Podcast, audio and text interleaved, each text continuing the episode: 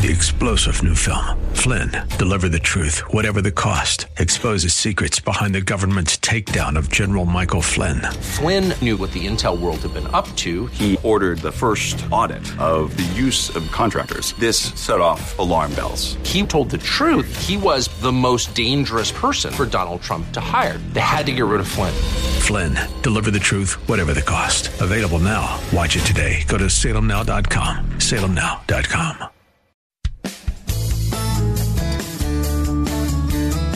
This is the Word to Stand On for Life with Pastor Ron Arbaugh. Your word is sharper than any two-edged sword. And it cuts deep into my heart. The Word to Stand On for Life is a radio ministry of Calvary Chapel in San Antonio. A live call in show here to help you answer your questions about the Bible and how to apply the Word to your daily life. For more information on Calvary Chapel, visit our website, calvarysa.com. Get your Bible questions ready and call in now to 210 340 9585. It's The Word to Stand On for Life with Pastor Ron Arbaugh.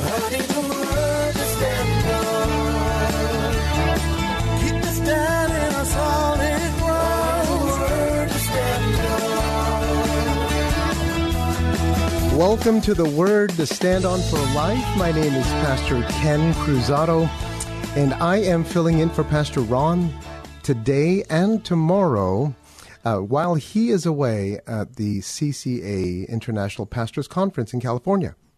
So both he and Paula are doing well. They send their love. They will be back on the air here for the Date Day edition on Thursday. In the meantime, uh, yesterday, today, and tomorrow, it's my turn to fill in. But the show continues the same way it always does, and we're here to take your questions. Questions about the Bible, questions about doctrine, questions about Jesus, and specifically how to put the Word of God into practice in your life. Questions about church life. And, and these are, are, are things that we want to help with so that you can fall even deeper in love with Jesus. That's the reason why this program exists. So, with that, let me give you the phone number so you can call in 210 340 9585. 210 340 9585. That's the local number. There's also a toll free number. If you're outside of the area, 877 630 5757. 877 630 5757. The email address is questions at calvarysa.com. Questions at calvarysa.com. You can use our church app, Calvary Chapel of San Antonio, to submit questions. There's a page there that'll take you to the site where you can type your question in and hit submit. It'll go right into our inbox. You can also call in, much better, and you can call in using the KSLR mobile app. There is a dial now button at the top, and you will be connected to the radio station. You can ask your question on the air. All right, it's the Tuesday edition. There really isn't anything going on here at Calvary Chapel, so we can go right into the questions that have been submitted. We do have a bunch. And so while we're waiting for your calls, I'll take them. The first one, and quite a few of these I notice are from Anonymous. Uh, the first one is Anonymous. Hi, Pastor Ken. I have a question about when we get our new bodies. When the Bible says the dead in Christ will rise first, why aren't they already with Christ? I thought our last breath here on earth, here on earth, and our next breath is in heaven. And when we, and when do they get their new bodies? I thought it was right away. Anonymous, you're correct. Uh, and so let me first say this from the beginning. Uh, there are slightly differing views on this. Uh, we believe the Bible says very clearly when Paul writes to the Corinthians in his second letter that in chapter 5 that that to be absent from our bodies is to be immediately present with the Lord. And so we don't believe in what some people call an intermediate state. We believe we get our glorified bodies right away. We believe that's what the Bible teaches. Uh, and I, I, re- I believe that Paul had the same perspective. You remember Paul's attitude when Paul the Apostle would write to the Philippians. And he was torn in his letter, torn because he wanted to be there with them to minister to them. He said to live is Christ, but to die is gain. And specifically, by that gain, he meant, I want to be with Jesus. I want to be with him.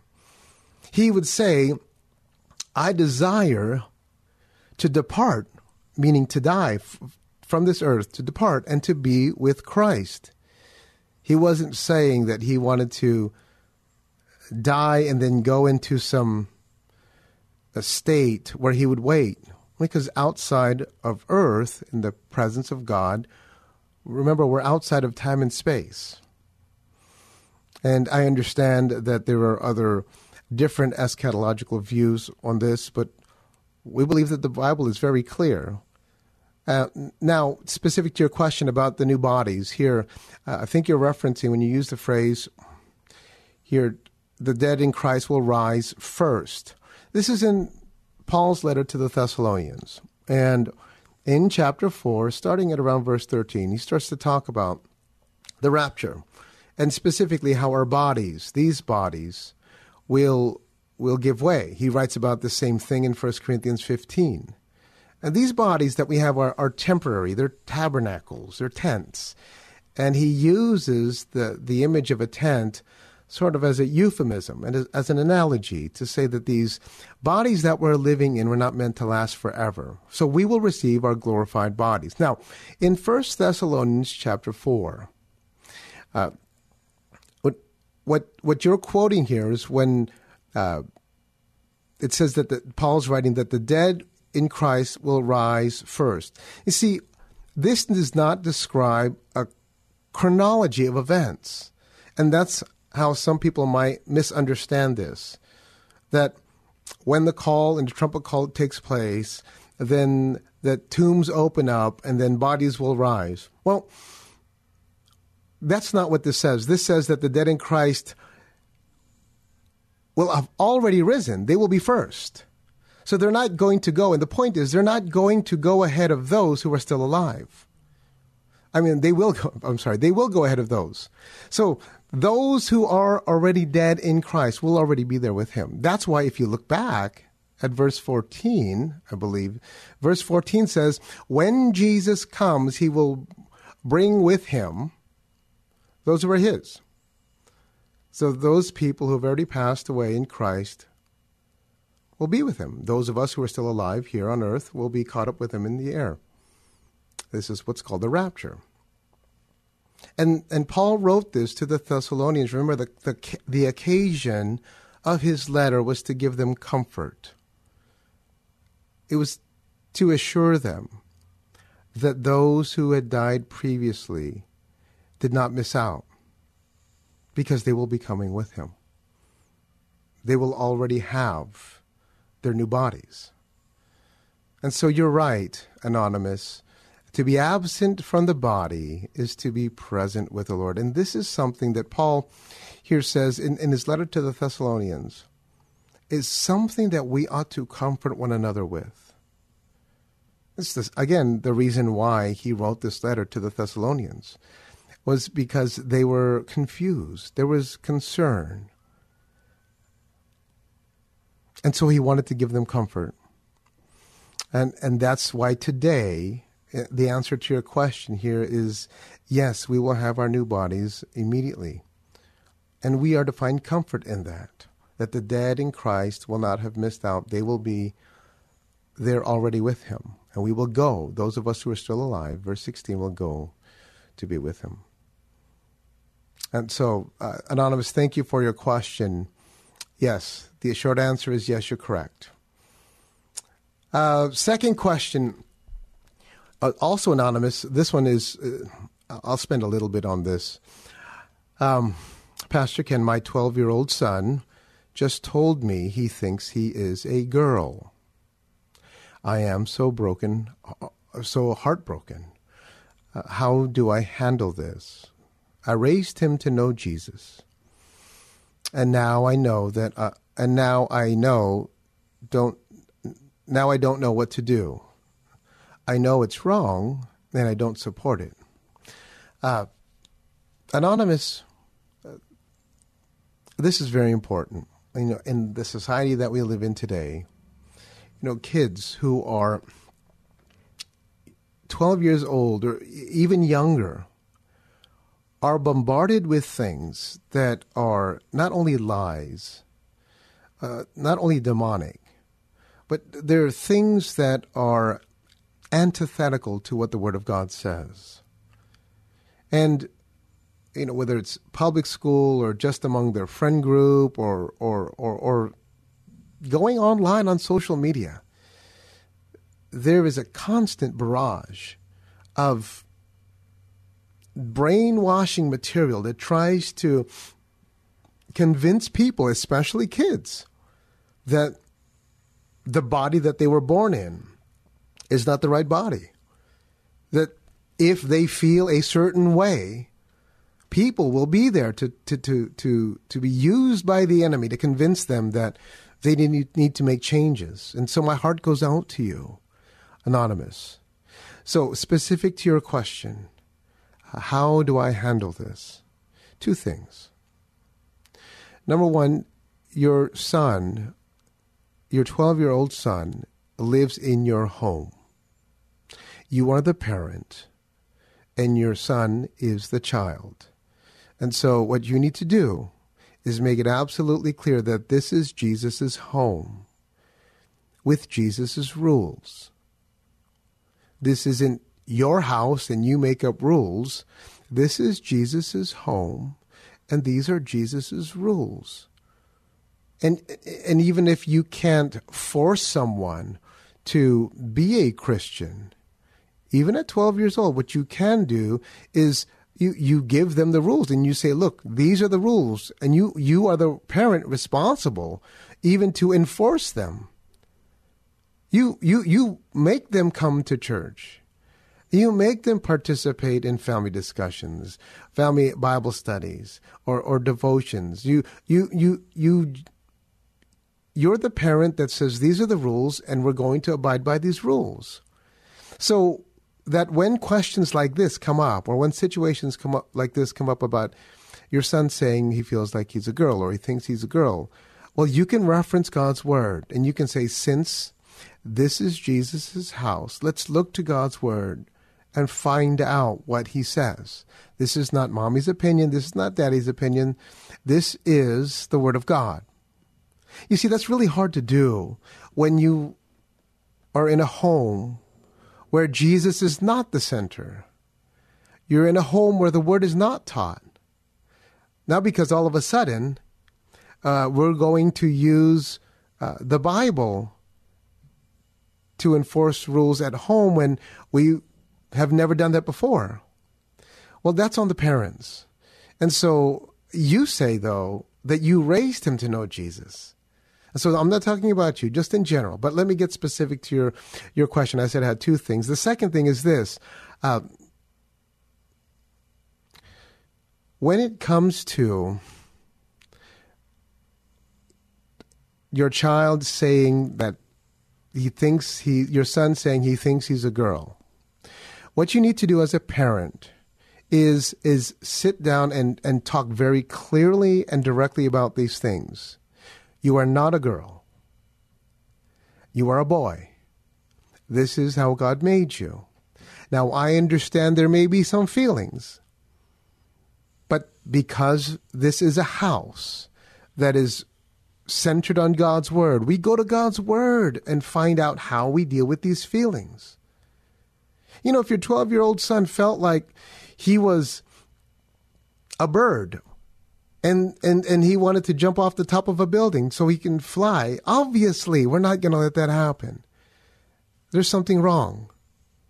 Well, in the same way, when when parents, uh, especially Christian parents, when we when we allow our kids to, again, anonymous, I'm not, talking about you because you say you, you raise your child to know Jesus. But when Christian parents, parents who call themselves Christians, allow the world to dictate the rules and what goes on at home, these are the kinds of things that we're going to deal with. And when you deal face to face with them, we don't have answers.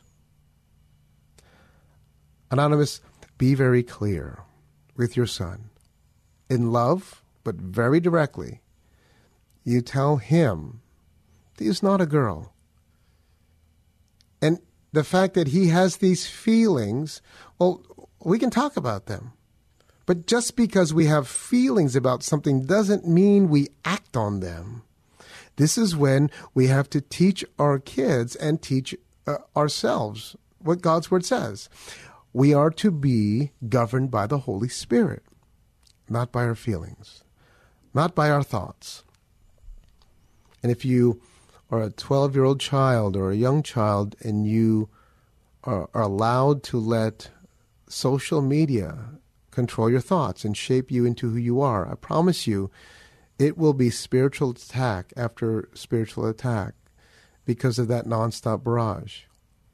Now, you, you, go on to say this I raised him to know Jesus, and I know it's, and I know it's, and I don't know what to do.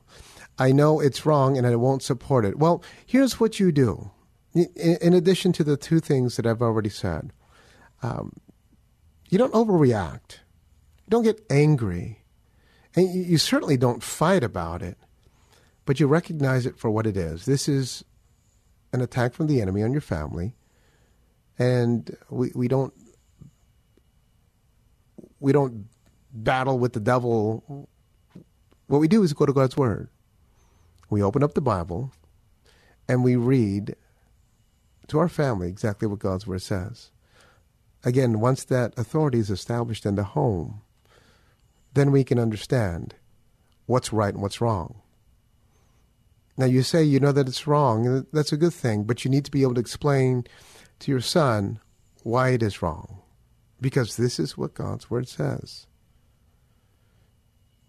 And now more than ever, where homes that have parents that, that go to church but have a a lukewarm relationship with the Word of God, they're in danger. They're in danger. And so we have to be careful. We have to be careful. Anonymous, I hope that helps. Please be very direct with your son. He is not a girl. And go to God's Word and make this a regular habit in your home.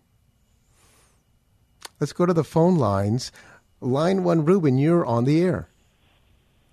God bless you, Pastor Ken. How are you doing, sir? Hi, Ruben, my friend. It's good to hear from you. Yes, good to hear your voice again. I was just wondering, sir, if you could clarify um, right now what's going on with Israel. Um, what countries are they fighting, and why does it seem that the media is is uh, just showing negative things that Israel mm. is doing mm. to defend themselves, but they're not showing what these other countries are doing. Right. And is this scriptural? Is this prophetic? Uh, is this the book of Revelation uh, about to begin? Or are we in it already? Right. Good questions, Ruben. I can I can address them. Uh, let me ask. Let me answer that last one first, just for our radio audience to be very clear. No, we are not in the book of Revelation. At least not in the tribulation. Yet these are all things, though. Ruben, you're correct that the Bible describes will lead to a time where Jesus is returning. And so, with that, we understand looking at the world around us, and I'll get to the specific points about the countries here in a second, but looking at the world around us, the Christian's response to this should be Jesus is coming soon. Jesus is absolutely coming soon And our lives, like Peter would write? What, what kind of people ought we to be? Understanding the truth, the, the reality of Jesus returning, the way we live our lives today shouldn't be in fear, and uh, we don't live by uh, reacting from emotion. We definitely don't live uh, by reacting in, in politics. What we do is now more than ever, this should generate in us a sense of urgency in sharing God's word, sharing the hope of Jesus Christ to a lost and dying world all around us. And there are more and more people asking these very questions who are not saved, Reuben. And these are opportunities for us to lead them to Christ, to show them this is exactly what the Bible said was going to happen. Now, now, before we get into into those discussions with non-believers, before you get into the specifics, um, you want to make sure that your focus is on pointing them to Jesus. That's how we respond. Now, particular to the questions you asked at the beginning, uh, in Israel or in the in the area there, there are no allies of Israel. Every single country in, in some form or fashion, uh, wants Israel destroyed, some more than others. Obviously, uh, there are rogue terror groups like Hamas and, and Hezbollah that are that uh, want to eradicate the Jews, but they are all, there are also other countries that are supporting them. Uh, Iran and Lebanon, Jordan, Jordan, and these are all countries that want Israel out of the way. And so the, the hate they have towards Israel is demonic. And, you know, and you bring it up too, Reuben, and when we watch the news, and, and we see countries uh, that are all showing new, uh, showing protest or showing uh, pro-Palestinian support to eradicate Jews. All of this is demonic. And instead of reacting emotionally or even politically, our response to it is like Psalm 122 says, obviously we pray for the peace of Jerusalem. But we take the word of God out into the streets, into our conversations with people. I mean, now this is one of the most talked about things. It's one of the most uh, divisive things in conversation. It's polarizing for sure. But instead of getting involved in conversations that are politically charged or emotionally charged, what we do as Christians is we take this as an opportunity to lead them to Jesus Christ and say, look, this is the answer to all these things that are going on. Uh, whenever we see the media or the news or just people in general, like uh, college campuses and, and, and, and streets being filled with people marching for the eradication of Israel, all of this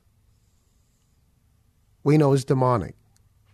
And there are people who have, in our country, this is mind blowing to me. In our country, we have people who have no ties to the area, but are in full support against Israel for whatever reason. And I, I believe at the very root of it is a, a hatred for God. People who have hardened their heart towards God are not interested in hearing about repentance for their sin. They're not interested in hearing about forgiveness being available to them. Now, that is the message for everyone, no matter what ethnicity you come from. But when we look at the news and we look at the people around us and we look how charged these things are, these conversations are, Reuben, um, we don't get involved in those kinds of conversations. What we do is we use the time we have with the people around us that we have, whose ears we have, and we tell them, look, now more than ever is the time to surrender your life to Jesus Christ. He offers forgiveness for your sin, doesn't matter what background you come from. And He's the answer to the hopelessness that we see in this world. So, Ruben, I, I hope that answers your question. I hope that helps. Thank you for your call. We are inside two minutes here, and so I don't have time to take uh, any more questions or calls in the first half of the show. But I will uh, sort of elaborate on this from a practical perspective, uh, even in church. You know, in, in church, uh, when it comes to election time and politics, world news and world affairs, uh, conversations come up, can easily come up that are emotionally charged. And we have to temper our emotions and subject our feelings and thoughts to the authority, under the authority of God's Word. What I think is irrelevant. Doesn't matter how passionate I am about something. It is God's Word and God's Word alone that tells me what should be important to me. That's the heart of God. You can hear the music. That means we are wrapping up the first half of the Tuesday edition of the Word to Stand On for Life. My name is Pastor Ken, and I'll be back in two minutes.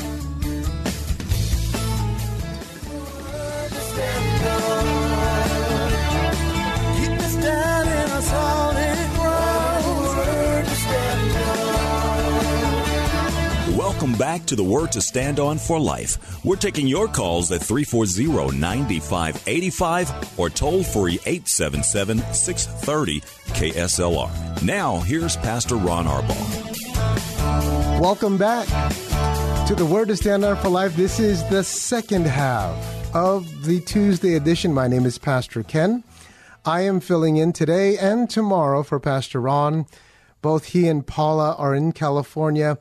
He is there attending the CCA International Pastors Conference. So this is where all of the, the CCA senior pastors get together. And uh, Pastor Ron gets to see guys and friends that he hasn't seen in quite a while. So it's a good thing. There's so much going on here at Calvary Chapel of San Antonio. It's a great time for him to catch up. So keep him in prayer. Keep him in prayer that the Lord would speak to his heart, that he would be encouraged and he will be back here on the air, both he and Paula, for the Date Day edition on Thursday. On Thursday. Let's go right to our phone lines. John from Universal City, you're on the air. Hello, Pastor Ken. I have a question for you from Genesis. I don't know how I never noticed this before, but in chapter 39, Pharaoh is identified as the captain of the guard. And then in chapter 40, it says that the baker and the cupbearer were put in the same prison as Joseph, and it says that um, it is the prison was in the house of the captain of the guard. So does that mean that, that the prison that Joseph was in was actually on Potiphar's property? That's correct. That's that's how I read it too. Absolutely. And this, this makes it even more personal because Joseph was so close, but yet so far away. So close. So he was on the property, or, or, or I don't know if I would say exactly on the property, but within the vicinity for sure. Within the vicinity for sure. So that's where the prison was. He wasn't far off, he was close by. Okay. All right. I don't know why I never noticed that before, but um, thank you. I appreciate that. Thank you for your call, John. I'll, I'll elaborate on this because there's a practical application um, that that I, I, think about how close Joseph was when the cupbearer, uh, you know, when when the baker was there and and and made promises that he would talk about him when he gets out, never did. He was so close, and it must have been discouraging that he could get out, but he couldn't. But this just goes to show the kind of heart that Joseph had. He trusted God even when it was really difficult. And when it seemed so close, he didn't lose faith in God. He kept trusting God. And so I love that. John, thank you for your call. Things like that really amaze me about God's word. Oh, so practical, so practical. 210 340 9585. 210 340 9585. That's the local number if you want to call in. The toll free number is 877 630 5757. 877 630 5757. There's an email address, questions at calvarysa.com. Questions at calvarysa.com. Submit them there. They'll go right into our email inbox. Both those questions emailed and the questions submitted through the app or the website, they all go to the same place. We'll ask them on the air here during the show. You can listen and call in using the KSLR app. Super easy, especially if you're driving. There's a button at the top, and you'll be connected right to the radio studio. You can ask your question on the air. Okay, next question is from Anonymous. If Jesus knows we're not perfect, uh, why did he say we must be perfect in Matthew 5:48? Uh, you know, I think I got a question like this similarly or, or recently, but uh, this is important, anonymous. Matthew 5:48 is in what we call the Sermon on the Mount, and and in the Sermon on the Mount at the very beginning there in chapter five, the Sermon on the Mount is three chapters, chapters five, six, and seven. But at the very beginning, in chapter five, we have this section called the Beatitudes. And towards the end of those Beatitudes, this is where we find this statement. And the whole point of Jesus saying that we must be perfect is he is establishing the righteousness that is required for entrance into heaven. Now, the context is important because the people that were listening would have in sort of the periphery the, the religious leaders who were supposed to lead the Jewish people into the presence of God, but instead what they did was they lorded over the people legalistically and separated themselves from from the Jews, from regular people, as people who were uh, more holier, better off than everybody else, and and and they would would uh, speak publicly, uh, pray long prayers. They would uh, use their phylacteries to show that they carry the scriptures with them. But all this to, was a show because there was no righteousness there. There was self righteousness. And so Jesus is using this uh, illustration at the end of the Beatitudes to say, look, that righteousness that you see among the religious leaders, even that's not enough. In fact, that's not real. It's perfection and perfection alone. And today, perfection is available to us in Jesus Christ. Only through faith in Christ are we made perfect. There is no other way. There will be a lot of nice, good people who are in hell because they thought that their righteousness was enough. But Jesus is saying, no, you've got to be perfect, perfect in every single way. And the only way we can be made perfect is through Christ through faith in him. This is what the Bible calls being born again. Now, for the believer, this is also important for us. Paul would write to the Corinthians at the end of his second letter that we ought to strive for perfection. Well, I thought we were already perfect. We are positionally perfect in Christ, meaning that the blood of the Lamb has washed away our sins. And so we no longer live according to the law. We are instantly justified when we put our faith in Christ.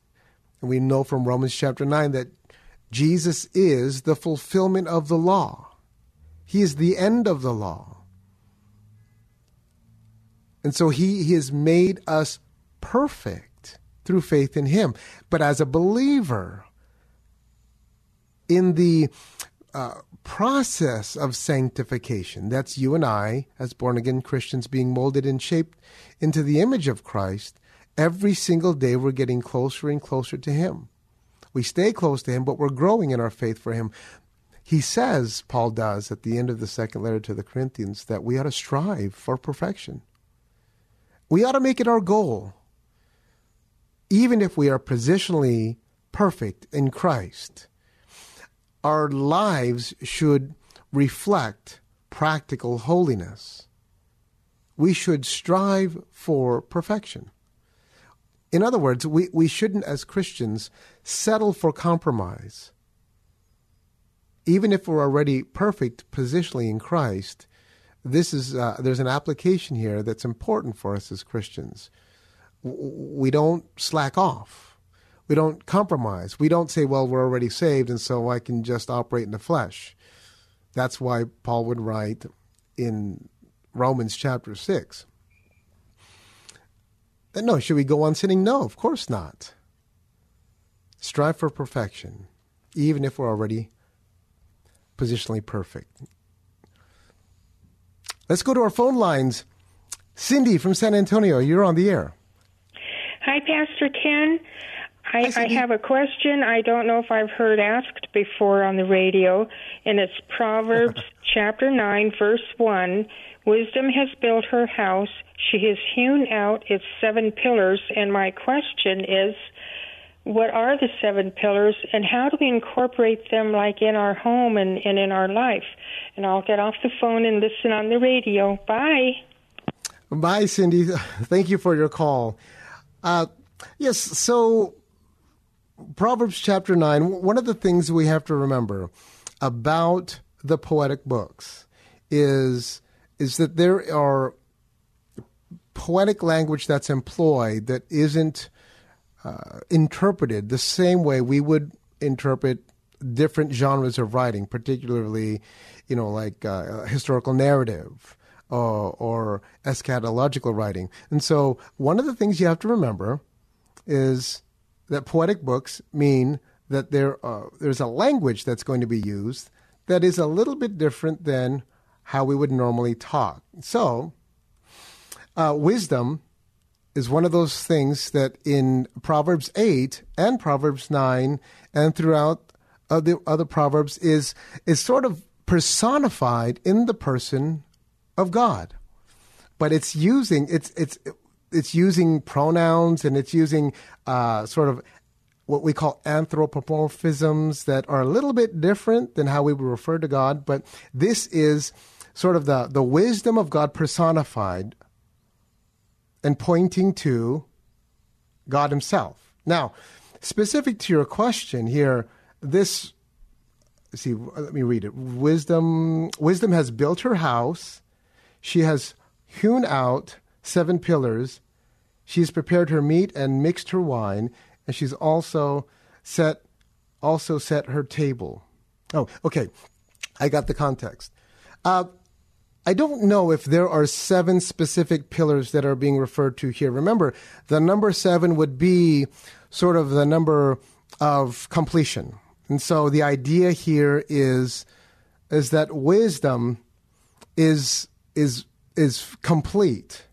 And when it's applied to, let's say, a household, um, there aren't going to be per se seven specific things put in place um, but the way in which the house is built is going to be with the fullness of God's wisdom. And I think that's how we read this. So instead of looking for, you know, seven things that we want to implement in our home, um, we look at the wisdom of God. And again, chapter 8 is another chapter where wisdom is personified, pointing to Jesus. We make him the center of our home. And these seven pillars are sort of included in the, the, the completion is being included in in Jesus, making him the center of our home. So I think that's how we read that. Um, instead of looking for seven specific things, Cindy, uh, wisdom personified means we make Jesus the center of our homes. Uh, thank you for your call. That's an interesting thought, too. I love reading the Proverbs, especially when it comes to the chapters about raising children and practical, the practical application at home. And in this case, practical wisdom. I love it. Let's go back to our phone lines. Jimmy from San Antonio, you're on the air. Hi, uh, Pastor Ken. Hey, Jimmy. Um, I want to ask you about. Hi, sir. I was going to ask you about a scripture, Matthew twelve thirty two, where it says, um, uh, "If you speak against Jesus, you'll be forgiven, but if you speak against the Holy Spirit, you're not going to be forgiven." Right. I don't understand. Jimmy, I can help. I can help, and, and this is uh, this is that uh, what some people reference as the unpardonable sin, and Jesus is making it very clear here. There is no blasphemy, no sin that man can commit that will not be forgiven, that cannot be forgiven, except for the rejection of the Holy Spirit. That's the blasphemy that's being described here. And so let, let, me read it uh, back one verse so that we can establish context because this is very important. Jesus says in verse 31 And so I tell you, every sin and blasphemy will be forgiven men, but the blasphemy against the Spirit will not be forgiven. And then verse 32, the one you referenced. Anyone who speaks a word against the Son of Man will be forgiven, but anyone who speaks against the Holy Spirit will not be forgiven, either in this age or in the age to come. You see, there were people at the time that Jesus was alive that rejected him. And so, rejecting Jesus at the time, and I'm thinking of John chapter 7, when remember when his brothers, and I include in that uh, Jude and James, his his his biological half brothers, who were not believers. In fact, they mocked him, and they were telling Jesus, "Why don't you go to Jerusalem? The festival is is is going on, and all the people are there. You can take your message over there, since we don't want to hear it here. That's the implication, and and go and reach the crowd." They weren't interested. Well, that would be the first part of verse 32. They would have rejected the Son of Man, but Jesus is saying here, you, you can still be forgiven. But anyone who speaks against or rejects, that's the idea here, rejects the Holy Spirit will not be forgiven. What does that mean? It means that when the ministry of the Holy Spirit, John chapter 14 and John chapter 16, tells us that the ministry of the Holy Spirit is to convict men of sin and of righteousness and of judgment. Well, when that happens, and a person is convicted of their sin, they have the option to repent and give their heart to Jesus Christ, or the second option, which is to reject that offer. Those are the only two options. And and Jesus is saying here, when the Holy Spirit comes and convicts the hearts of men because of their sin, and they respond by rejecting him, rejecting that message, then there is no forgiveness because you've rejected the only opportunity you had to have your sin forgiven. That's all that means. So it isn't uh, a particular sin that somebody does that is unforgivable. It is simply rejecting the only avenue possible to having our sins forgiven. And if you reject that opportunity, then there's no other way for your sin to be forgiven. That's what he means there. And in the adds right now and in the age to come. That means at the time that Jesus was speaking and in the future, today. So, Jimmy, that's the answer to your question about what verse 32 means. Um, the rejection of the Holy Spirit, or the blasphemy of the Holy Spirit, is to simply deny the ministry of the Holy Spirit when He convicts us of our sin. Therefore, there is no way for our sin to be forgiven. Does that help? Yes, that does help. Okay, Jimmy. It's really good to hear your voice. Uh, uh, this too. is this is important for us because uh, one of the things the enemy does is he he he bombards our minds, Christians, with this fear that we have committed the unpardonable sin or the blasphemy of the Holy Spirit. And, and therefore, we somehow lose our salvation because of something that we did. And that's just simply not true. That's not true. The, what is true is that Jesus holds us in the palm of his hand, John chapter 10. And, and Jesus himself says, The ones that the Father has put in my hand, I won't lose them, and nobody can pluck them out. For the person that is truly born again, there is security. And so there's nothing we do that will make Jesus change his mind about us. And that's comforting. That's really comforting for us, Jimmy. So I hope that helps. Thanks for your call and thanks for your question. Uh, let's go on to the next question that's been submitted. Phone lines are open if you want to call in. We still have some time. Another one from Anonymous. If Jesus really was God, then how do you explain the fact that he prayed to God? Uh, this is a question that we get on the show quite often, and uh, in some form or fashion, it the, the question uh, sort of the underlying question really is uh, the the the incarnation of Christ. In other words, it's a misunderstanding of who Jesus really is. Because when Jesus was alive here on earth, he would always refer to his Father in heaven. And and people who don't understand uh, Jesus being the Son of God and God the Son, think that, well, if God, Jesus is really God, then who's he praying to? Well, he's praying to the Father. But you have to remember, the doctrine of the incarnation means that Jesus took on, took to himself a new nature. But he did not subtract from, he did not uh, remove his old nature, which is the nature he's had from the beginning, before the, even the beginning, which is the eternal God, the Logos. Jesus has always been, he pre existed, is a creator God of all things. And so when he was born, he took on human nature not sinful nature, but human nature. And during the time that he was alive, he lived as a human. He got tired. He got hungry. He felt all the things that we feel. And also, as an example, he prayed to God, his Father. But there's a unique thing here about Jesus' incarnation, theologically, the term is the hypostatic union.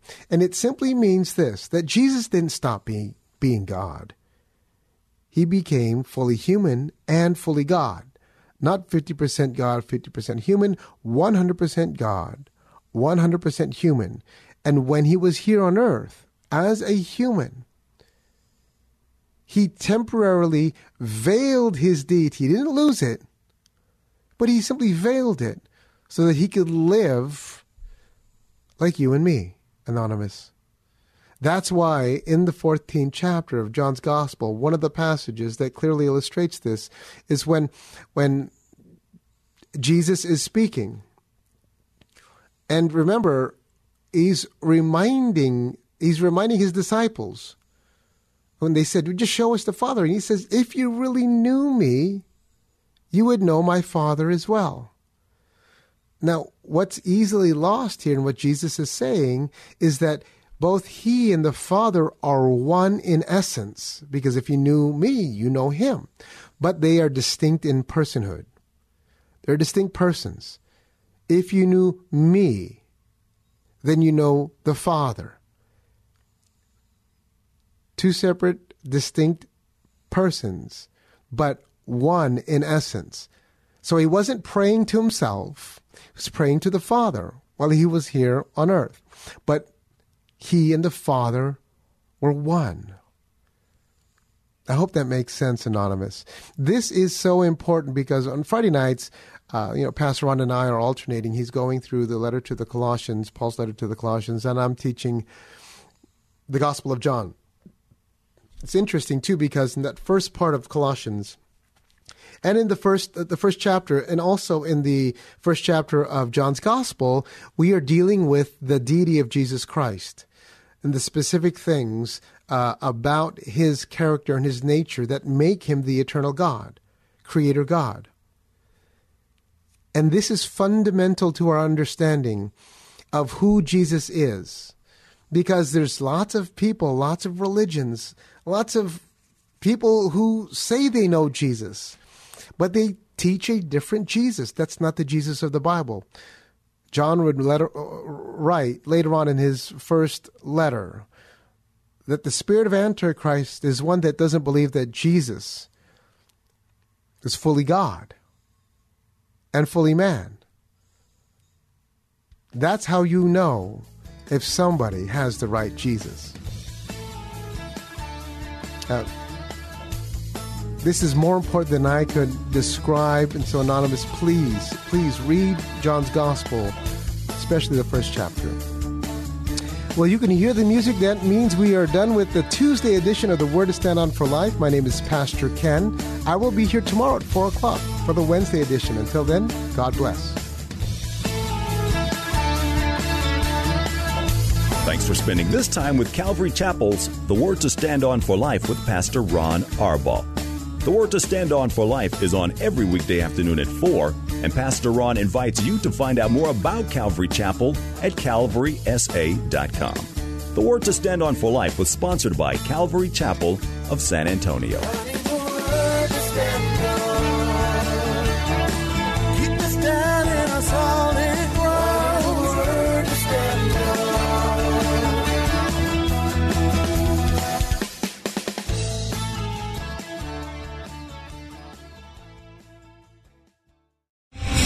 Star general Michael J. Flynn, head of the Pentagon Intelligence Agency, knew all the government's dirty secrets. He was one of the most respected generals in the military. Flynn knew what the intel world had been up to. He understood its funding. He ordered the first audit of the use of contractors. This set off alarm bells.